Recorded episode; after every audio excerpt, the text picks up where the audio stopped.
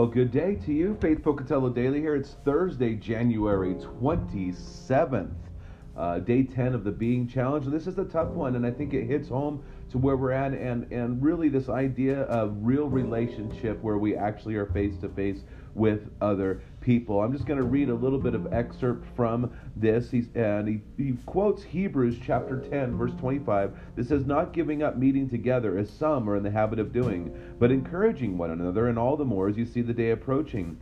And then he mentions that something special happens when we meet together. The New Testament contains over 100 instances of the phrase one another. So he says we can't experience one another alone. And I think this is really true. And especially with the pandemic, it has really pushed people who otherwise would not have even entertained the idea of digital media or digital meetings, except now they had to. And so we were forced to learn a certain amount of technology and whatnot. And so I want us to, to just think about this. What are the reasons that um, I'm not engaging in maybe a small group? Uh, what are the reasons that I'm not willing to plug into women's study, or men's study on Wednesdays, or women's study on Thursdays, or Bible study on Sunday mornings?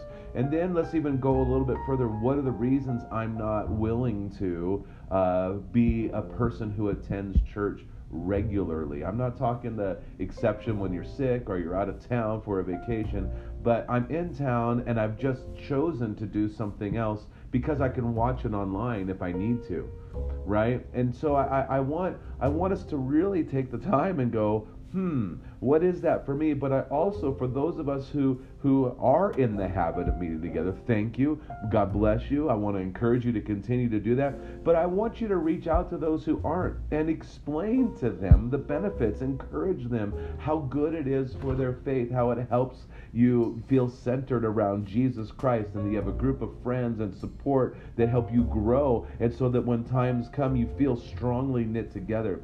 And so, I, again, this is a challenge for us not to just think about what are my habits, but it's also think about how can I help others exhibit more Jesus-like habits. So I encourage you to, to seek who God wants you to reach out to. Um, so may God richly bless your day. Enjoy Jesus. Go and share life.